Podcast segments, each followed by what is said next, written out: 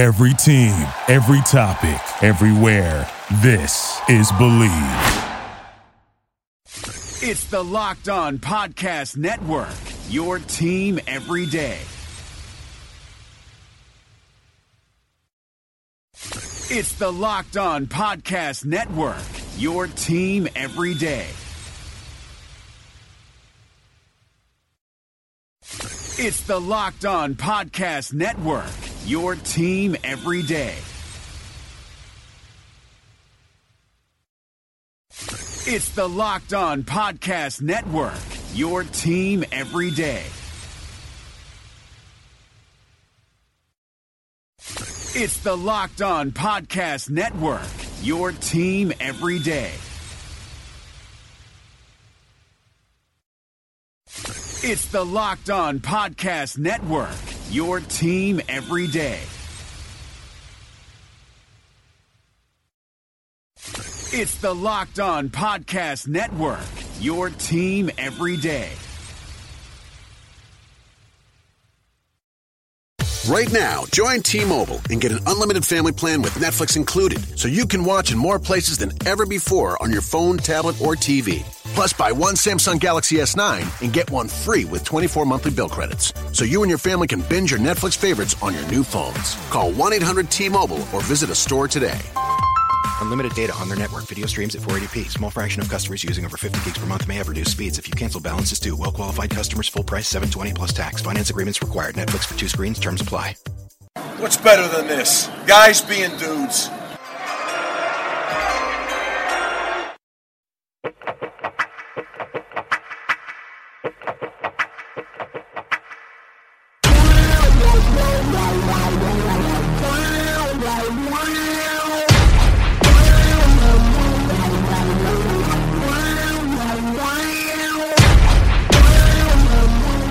What's better than this? It is the Draft Dudes podcast.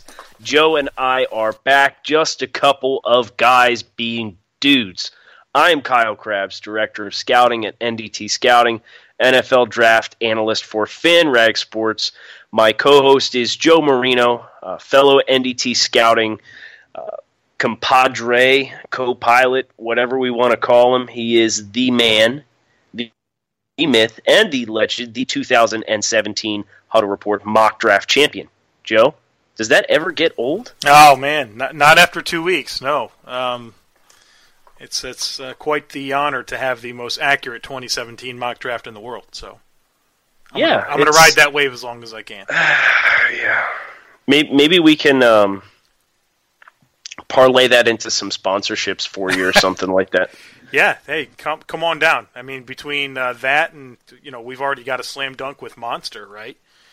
Um, right. I'm, I'm Monster. I'm still waiting for you to call. By the way, goodness, uh, you got me hooked, man. I got a problem. that's good. Three a day, man. Yeah, Well, maybe three a day in draft season. I think we should probably scale it back now. it's yeah. No, I've uh, but that's the problem is even in the last week because I'm trying to catch up on my life and like my sleep, and I just I'm having a hard time, man. I'm relying on the white monster. Yeah, you know what? And, and um, I admittedly have slept in two days now, past eight o'clock, and it's glorious. But at the same time, it also feels like a wasted morning. I'm still not broken of that habit No, of like you got to be up, you got to go. Um, so we we have some cool stuff before we get into the AFC East today, which is what we're going to be looking at as far as uh, just talking about the players that landed there.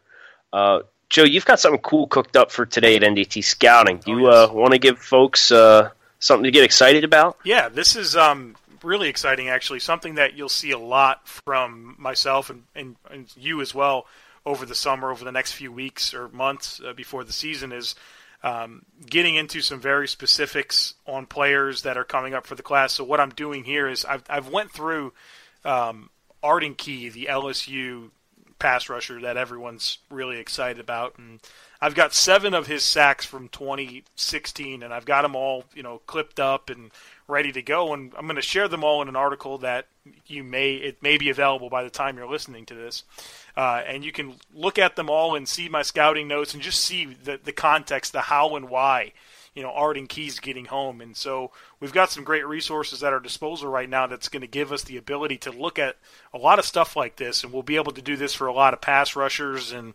uh, you know really a lot of different positions. I know that you're going to do some stuff with quarterbacks, so uh, this is something you guys have to look forward to at NDT Scouting. We've got some new resources that we'll share hopefully very soon, but we're able to be privy to those right now. Uh, that's going to enable to us to really take our, our work to the next level and share a lot more video clips for you. Yeah, and uh, Joe, as you mentioned, I'm going to be doing some quarterback work. I'm interested in a lot in third down passing and red zone efficiency and uh, all all those uh, game situation down and distances and areas of the field that really help uh, make or break your offense. Uh, so I'm, I'm, planning on looking at Sam Darnold first, uh, looking at some red zone passing uh, plays and traits, and uh, really looking forward to digging into that and putting that up on the site because God knows everybody loves quarterbacks. Yeah, they do. They do. And you know what? I kind of feel bad because I did all my quarterbacks. I like I was done quarterbacks by the first week in January. Yep. and so I, I haven't. yeah, I know because I gave you the list and you're like, "Crabbs, come on." I tried to space them out here. You got like yeah. 16 quarterbacks done. What are you doing? Um, so I'm looking forward to putting that hat back on because it's been about four months since I've done quarterback assessments. it's a big year, right? I mean, everyone's. Well, I mean, we're getting ahead of ourselves, but there are a lot of quarterbacks that people are excited about this year, and I can't wait to find out if that's fact or fiction. But um, we've got all summer to talk about that. How about this AFC East draft class, Kyle? Yeah, I'm dying to talk about Dion Dawkins some more on the show. Please do, because um, I got I got some hate, man. I uh, John Owning, editor, content manager for and a FanRag NFL, had me write a, a grades piece on the Bills draft, and uh, somebody questioned or well challenged my Dion Dawkins take by saying that Mike Mayock had him as his number two interior offensive lineman, and since my notes don't match up with um, with Mike Mayock's notes, that um, I am not well versed enough to talk on the subject. Wow. Yeah, yeah, no, that's real life. Uh, uh, it's good to know Mike's batting a thousand. Yeah, I didn't. Well, you know, I've really noticed something uh, in terms of the criticisms that we get with our analysis. It, it if you, if you like what I'm saying in terms of it agreeing with you what what you think or or the the preconceived idea that you think, you think I'm a great a- an analyst. If I disagree, even though I have great reasoning and, and well thought out purpose, uh, because we disagree, I'm a bad analyst. So uh, I'll just learn. I'm just learning how to take it here. So. Well, t- we actually got over at NDT Scouting. Uh, I did my San Francisco 49ers uh, class reaction, and we got a comment from Craig that I think you'll probably enjoy hearing, Joe. It says, yes. uh, "Got to give you guys a lot of credit. You hang your hats uh, on guys, and more importantly, you call a few guys out and point out weaknesses in their games." Uh, my biggest draft pet peeve is watching Mayock and others talk of a day three prospect like they're all going to be starting caliber guys. If a fan just watched the draft, they'd feel every single pick was a budding star. Weaknesses are a part of football. I want to know what other people might see that I might have missed pro and con conversations really set NDT scouting apart. Props for having 80% plus of your profile players drafted. Really enjoy your transparent scouting reports. Wow. Thank you. That thank you. That's what it's all about, right? Yeah, that makes it worth it. That's what we're trying to do right there. That's that is one positive comment that is now going to net 25 negative comments on our stuff in the next sure, week. Sure, sure, but I'll yeah. uh, I'll perseverate on that one. Yeah, that's all right. Um, all right, so Dion Dion Dawkins. Yes, Joe. He, one of my favorite picks for you guys uh, as Buffalo. He was my 71st rated player. He went 63rd, uh, second round pick. Um, the movement skills and the size are pretty special as yes. far as open field ability. Um, really sticky on the second level. He's a lot better than a lot of offensive linemen as far as sitting down squatting and mirroring on the second level. Uh, you see so many guys they get out there and they're so big and they they're not able to, to scale down and gear down that they kind of overrun they overrun um, any potential tackle or blocking opportunities that they might have. Where you don't see that with Dawkins and Dawkins, uh, I was really impressed with his ability to use his length and, and really absorb and overwhelm defenders on the second level. So uh, I know you're still lukewarm on some of his technique, and I'm assuming that's point of attack stuff Yes. and pass protection stuff. But uh, I, I think he has some assets that make him a, a very pleasantly surprising offensive lineman. Where you want to play him? Guard. Okay, see now that's what's interesting is the the Bills' weakness is right tackle with Jordan Mills, and they have John Miller and Richie Incognito, who is a really eh, you know really solid pair of guards. Where it feels like the, the chance for him to really fit in the lineup is at right right tackle. I think I think his his athleticism is going to get him a look at tackle. I don't doubt and that. and 35 inch arms. I was going to say he has a tackle profile as far as his size, but I think his athleticism, his movement skills, and what his limitations are with some of his technical stuff, uh, you would be better served playing him at, at guard. I would rather have him over John Miller. Okay. Well, we'll see.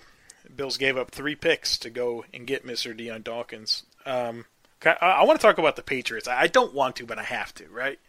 I we mean, have to. This is we are team- morally obligated Yeah, to talk God about the bless Patriots. it. Like they just got so much better this offseason, right? Like it's annoying. Um, they Well, especially when you consider if you count the picks that or the players that they brought in with their first and second round picks with Kony Ealy and Brandin Cooks Yeah, so- as they're part of their draft class. Yeah, so that's their first and second round picks. And then they're able to get Derek Rivers, my 26th overall player at 83, Antonio Garcia, my 68th player at 85, and I don't even care about the rest of it.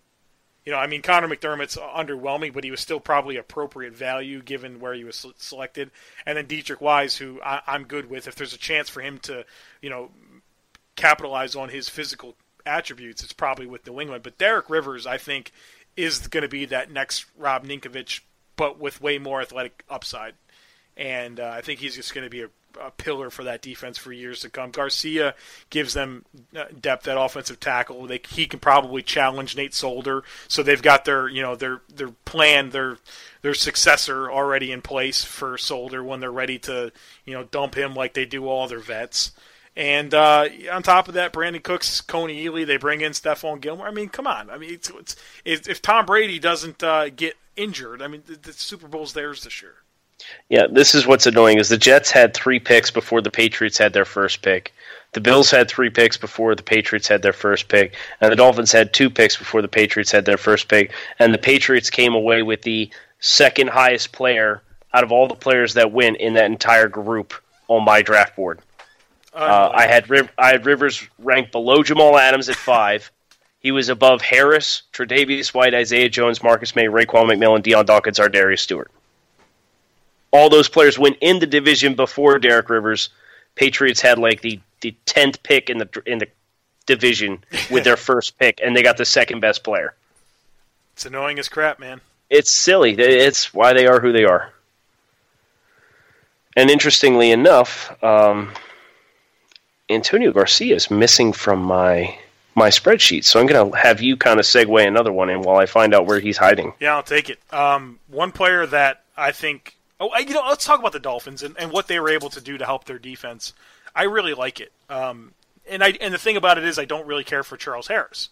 Uh, they took him in their first round pick, and you know I think he's got speed rush potential. Don't love him against the run or anything like that. But the other picks that they made, right, starting with Raekwon McMillan on the second level, I think they get better in two spots with McMillan. They've got a true second level, you know, downhill plug, a guy that takes great angles, gets quick read on plays, uh, and, and is a good finisher. And now you move Kiko to to the weak side linebacker position, and I think you get better in two spots.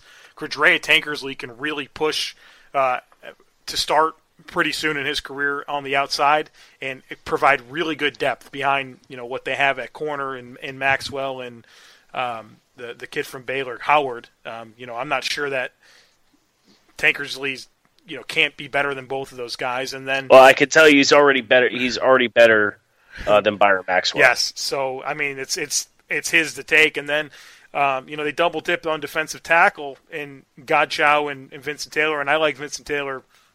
Um, I, We're I'm about look- the same on him. Yeah, We yeah. both had him in the 150s on our draft boards. These are guys that have some ability that, that can provide depth on, on the interior. I mean, Earl Mitchell's not there anymore, and um, just you know, big bodies that can that can compete. So they went out, they wanted to get better on defense, and I think they did. And I didn't even, you know, Charles Harris. Let's not forget about him as another pass rusher. So yeah, um, I, am really trying to frame the Charles Harris pick positively. Uh, I'm still having a hard time with to. it because, well, I I do kind of have to. I'm trying to look at it through aqua and teal uh, sunglasses here.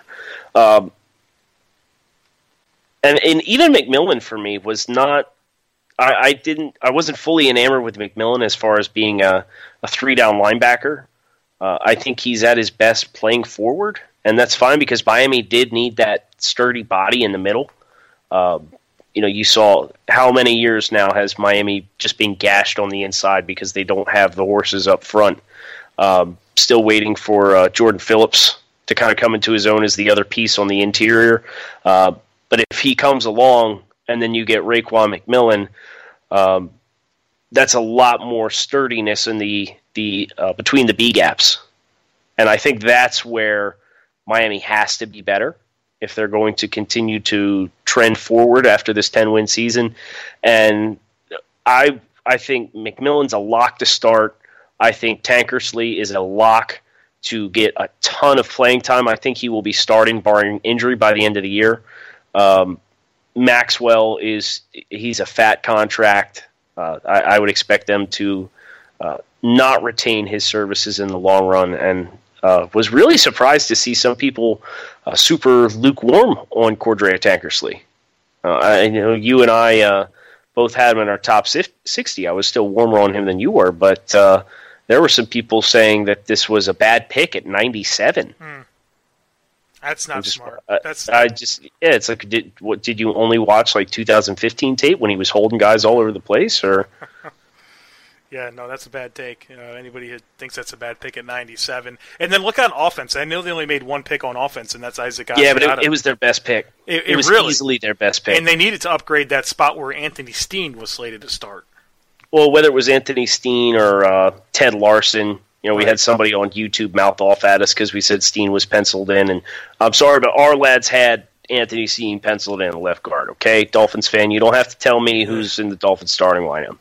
Um, yeah, Asiata was a, a, player that both of us saw as a huge plus value. Was in both of our top 100 picks uh, on the on the draft board, and another player that you know Miami seems to have made their hay uh, with a couple of these picks now, where uh, day two prospect slides into the middle of day three because of uh, some medical flags.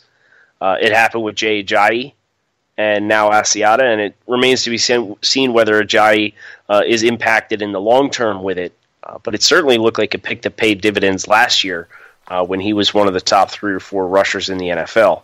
Uh, massive upgrade at guard for them because he moves bodies, and the Dolphins have not had people movers on the inside in forever. Yeah. They've had heavy bodied or, or big bodied, uh, heavy feet guys, or they've had a bunch of uh, essentially glorified centers that are, are trying to make movement along the point of attack. So Asiata, as far as the style of play and the fact that he can move, is a massive upgrade for Miami. Yeah, and the other offensive pick for Miami, Isaiah Ford, uh, a player that I had. Uh, where did I have him? Uh, geez, 103. 103. You had him 81. He goes 237. What the crap? Any idea? there, I would you would imagine there's something that, that's off the radar here, right? I mean, um, I thought I was lukewarm on uh, Ford, but not like seventh round lukewarm. Right. So Ford and and the comparison that has always stood out to me is he's a lighter version, a lot of similarities with DeVante Parker, and um, I don't know if Ford gets a roster spot, which is going to be interesting to see play out because Miami needs uh, some versatility in their receiving group. They've got uh, uh, a, player in last year in Leonte Carroo that they traded up to get. Uh, they have uh, Jarvis Landry there. They retain Kenny Stills. DeVante Parker is there. It's going to be a lot of horses fighting for that one spot. So Ford has to be able to either really stand out as a receiver or he has to be able to bring something else to the table if he's going to make the roster, which is crazy to think about because both of us were really high on this player uh, coming into the draft process, and I'm sure it's there had to have been something that flagged him for him to fall that far because I thought his tape was too good for him to be uh, in the 230s as a draft selection. Yeah, really weird. If he was taken in the third round or fourth round, nobody would have thought twice about it. No, I agree, and that's a lot of draft analysts probably would have thought that way too. Really weird. Uh, I guess we'll talk about the Bills, huh? Let's do that. Uh, let's see. They made a killing with Peterman at 171, Vallejo at 195. Uh, those were two of my better value picks out of the whole division. Uh, two of my top three value, or I'm sorry, two of my top four value picks in the entire division. Isaiah Ford was another one of those players.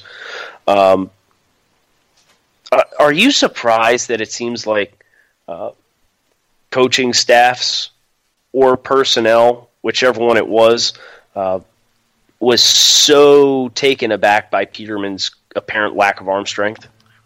Well, it's funny. It's it seems like people pick and choose their spots with one that really matters. Um, I mean, he played at Pittsburgh, and he was the most efficient quarterback in the ACC last season, and that includes Deshaun Watson, and that includes the Mitchell Trubisky. Both went in the top twelve. So, uh, you know, it's it's only an if, issue if it's an issue. I think what he'll do for Buffalo is if he gets in the games, he'll be you know an orchestrator, a guy that can get the ball out quick and um, go to the right place with the football and, and deliver it with accuracy. And uh, you know, I don't think he's a guy that's really going to push the ball vertically down the field. That's not his game. But um, I think he'll keep everything on schedule. And you know, for me, my 67th player selected at 171, so I thought that was a good job. Well, here's what like I would fully expect people on the outside to pick and choose their spots. But this was like a full on by like the entire NFL. It's like, nah, Peterman doesn't have the arm strength. There's no other way. Like his tape was good. So it it comes across to me that just the entire league thought that he didn't have baseline arm strength. Yeah. What about what about this Tre'Davious White situation? So you know, I had to I had to do a full grades piece for FanRag, and one thing that I talked about on that with the Tre'Davious White pick is, you know, it's when you think about it in and of itself, the Bills move back uh, from 10 to 27. They get Tre'Davious White. They get a, a third round pick this year that they use to trade up to get Dion Dawkins, and they got a first round pick next year from the Chiefs. So what you you know, I don't think anyone's going to say that that's not a nice haul, and that Tre'Davious White is you know really solid. He'll probably be a really good cornerback in the NFL, and the flexibility this year helped, and next year, you know, who knows that could help. But you know, weighing that against pa- passing up on Marshon Lattimore at ten, you know, Marshon Lattimore is a guy that projects as a number one cornerback somebody that you line up against the other team's number one wide receiver every week, and he has a chance to go out there and compete physically you know, I think Tre'Davious White's going to be a really solid football player, but you know, I don't know if he's going to be that true bona fide lockdown number one cornerback. So I think I think we'll have to see how this plays out. You know, if Buffalo actually has remorse about not going with Lattimore. Now Lattimore has the hamstrings, so that's something to be mindful of. But I like what Buffalo did to create that flexibility. But I, I really hope that we don't look back at this and say, ah, damn it, they would have been better served just picking Marshon Lattimore or or even one of the other corners. There were three other corners besides Lattimore that went between Buffalo's initial pick at 10 and where they traded back to at 27. Yeah. So what this trade to me is really going to come down to, I'm not even going to count the third round pick because they've already moved it. It was part of the Dion Dawkins deal. And the more that I do this, the more I really feel like those late day two and all day three picks, those are so easily attainable, right? Like you can flip something and get a third round pick. Like a third round pick for me a couple years ago, I, I would have you know really hated giving up. Oh, we gave up a third round pick to, to move up like ten spots. But you see so many teams manufacture draft capital, especially on draft weekend, that I'm not I'm not discounting the fact that they got a third and then already moved a third, even if it's a player that Joe you were were kind of lukewarm on. The opportunity cost here and, the the potential other avenues were stay at ten and pick Marshon Lattimore. The other three corners that went were Marlon Humphrey, Adoree Jackson, and Gareon Conley. They went 16, 18, and 24. So if any of those players show out, I think Conley's probably a bit of an exception with what he had as far as the off the field issue uh, that that popped up here the couple weeks before the draft itself actually came along. But but if Tre White is grossly outperformed by any of those names, and the player that the Bills land with this next first round pick does not become a positive contributor to the roster, I think that's when you're going to see um, Bills fans really lament this draft selection. Yeah, well, I mean that's so that's the bottom line is we have to wait and see if that turned out to be the right choice. I mean, Sean McDermott has a philosophy here he's trying to build. Tre White really fits that and they've leveraged themselves well next year. So if they want to move up and get a quarterback, or if they want to just take two first round picks, which would be fine by me, uh, they they positioned themselves well to do it. Yeah, no doubt. Um, we got to talk about the Jets, right? yeah, we got to. Uh, Elliot Christ had a really, really nice piece. Uh, he, he, showcased uh, their first two selections, and, and some people really had a hard time uh, wrapping their heads around why the heck did the New York Jets select two safeties with their first two picks? Joe, uh, I remember when, when we were kind of sitting in on that live uh, doing our analysis for FanRag, it certainly raised eyebrows in our room. Well, yeah, I mean, and Marcus Maye is my 99th player on the board, so you know, 39's a reach. You know, 39, we're talking about still the potential to get first round caliber players. So um, I think my biggest exception with it is the player, not necessarily that they did you know two safeties. Yeah, and uh, Maye for me was was certainly not a player that I had considered being a top 40 player. Um, but really like what they're going to be able to do with Jamal Adams personally. Oh gosh, yeah. You know, I, I think that that that selection uh, you have to give the Jets credit for because I wasn't necessarily expecting them to do the right thing because they're they're they are a roster that's really in disarray right now. They need a lot of talent. They need a lot of help, and um, you know I was just kind of sitting there holding my breath, saying, "Okay, who can they like drop the ball and take?" And they didn't. They didn't do that. They took the best player, in my opinion, uh, that they could have. So uh, you have to tip the hat to them for for sticking to their guns and going Adams. But working your way further down their picks, the Jets were the only team in the AFC East that selected players that we did not scout this year in our 300 players, Joe. yeah, thanks, Jets. Uh, Jeremy Clark from Michigan, who did not start at corner for Michigan. Now, granted, they had Jourdan Lewis, who was a, a day two pick, and uh, Joe's guy. Give me the label, huh? Channing yeah, yeah, I have to. You had him like hundred spots higher than I did. Yeah, okay. And where'd he go? I, nowhere. He didn't go anywhere. Okay. Uh, Derrick Jones from Mississippi, and then Dylan Donahue from West Georgia. Uh, those three picks. I mean, they're they're all 180 or later, so they're not you know egregious reaches as far as we're concerned, or not necessarily players that we're running back to the film to to go check out. Uh, I had heard some nice things about Donahue. I believe he tested very well in the pre-draft process. Uh, but the Jets are really they just took like a shotgun spread approach. If you're looking at their picks, it took two safeties, they took two wide receivers, uh, a running back and a tight end. Yeah, not a and then two corners. The biggest player they drafted was Jordan Leggett, 258 pounds. I mean, this is a little guy draft. Yeah. It's, and I, I don't necessarily think that's a surprise because they need players on the boundary. Mm-hmm. But, um, you know, they took ArDarius Stewart at 80 and Chad Hansen at 141. Um, Joe, those were both plus values for you. Um, they were mm, kind of a mixed bag for me. Um, do you like the skill set that they brought in for the boundary there with Stewart and, and Hansen? Well, I'm a big Stewart guy, 64th player on my board. I think he's a, a guy that does a little bit of everything and has a nice uh, ability to create yards after the catch. And um, you know, I don't know who's playing quarterback, but if it's it's Petty or Hackenberg, I guess is conventional wisdom tells you. You know, those are guys that come from spread systems in college, not necessarily that Hackenberg executed his well, but um, you know, guys that want to get it out quick and need guys that can create after the catch. So I like what Stewart gives him in that area, and plus he's a great blocker, right? So not only does he create on his own, but he creates, you know, helps for his teams teammates to create extra yards. So that's going to be an asset in that offense if they're trying to, you know, use these quarterbacks to get the ball out of their hands. And then Chad Hansen's a guy that, you know, he, he's got some really positive tape, but he's not been very consistent and doesn't have a whole lot to his resume. Um, but you know, he's a guy that has good hands and but you know, comes from another spread system. So I think what they're really trying to do with this class is simplify things on offense and uh, you know they got two wide receivers and Stewart and Hansen that can fit into that type of role. Yeah, um, and they got my guy Elijah McGuire too. Yeah, your guy Elijah McGuire. Yeah, my guy. Um, I, I can't believe Elijah McGuire goes 188 and you think it's a bad value, Joe.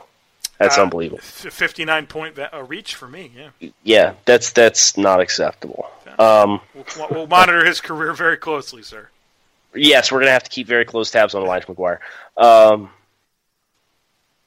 no, and it's interesting because you know, the Dolphins had their theme of building through defense. Uh, the Patriots had their theme of letting everybody else be dumb and get great value picks. Uh, the the Jets had their theme of uh, boundary players. They wanted skill players. They wanted guys to, that influence and touch the football. And the Bills uh, they were kind of the mishmash of everything. I thought the Bills did a great job getting value late in the draft, uh, but they didn't necessarily have a theme like a lot of these other teams did. What do you, do you think that that indicates anything? Well, so I think the the theme with the players is not necessarily what they do in terms of team, how they fit the team it's more of the types of players that Buffalo went after. All of these guys are four-year uh, college players. All of them are seniors.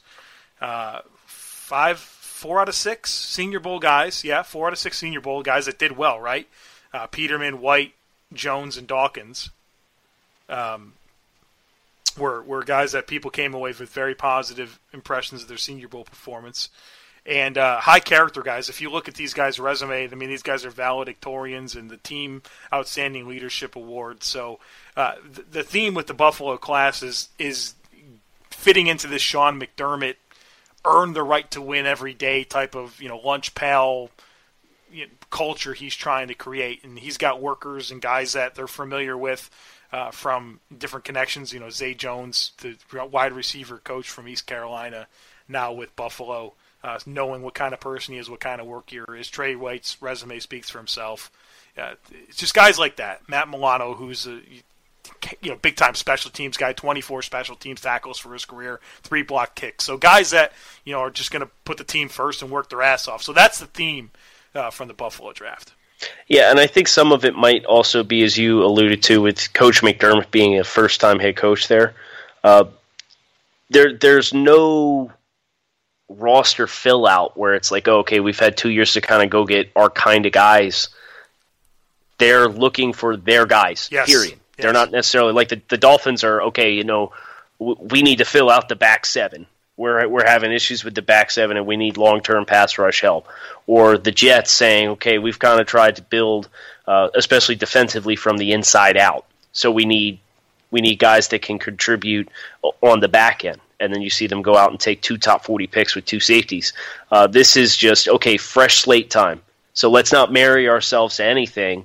Let's attract quality players uh, that are going to um, fit the culture. Kind of, kind of fit the culture that we want to instill. Yeah. I think that's a great way to put it. Yeah, so uh, there you have it. The AFC East in a nutshell. Uh, good draft all around. I think when, when Kyle and I sorted our – our boards and looked at the the deviation from our personal rankings, there's a lot of really positive picks. So good good influx of talent to the division. Uh, Jamal Adams is going to be a pain in the ass for a long time. Uh, so we have that to look forward to, and um, you know, Patriots are the Patriots. So that is going to do it for us today on the show. We're going to be back again for you on Wednesday with the next division. I'm not sure which one it is, but we'll be back with another division to kind of recap in this style with a nice organic conversation about the talent being added to those four teams. So uh, make sure you are subscribed. Leave us a rating. You know what I mean? Like this is. Uh, this is the time of year where it seems like a lot of people sway their interest away from the draft. Don't let that happen. Leave us a rating. Uh, let's make sure that people are seeing what we're doing. That type of stuff really helps us, and really appreciate all your support. Follow us on Twitter. Kyle's at NDT Scouting. I am at the Joe Marino. Again, ton of content coming on NDTScouting.com. Told you about the Arden Key piece and all the different things that we are doing with our, our great staff. Uh, come back. We'll be here for you on Wednesday. Signing off for Kyle Crabbs. I'm Joe Marino. This is the Draft Dudes Podcast. Who would have thought? Who would have guessed? An energy company helping cars emit less. Improving efficiency is our ongoing quest. At ExxonMobil, it's what we do best. Energy lives here. Thank you for listening to Bleav. You can show support to your host by subscribing to the show and giving us a five star rating on your preferred platform. Check us out at Bleav.com and search for B L E A V on YouTube.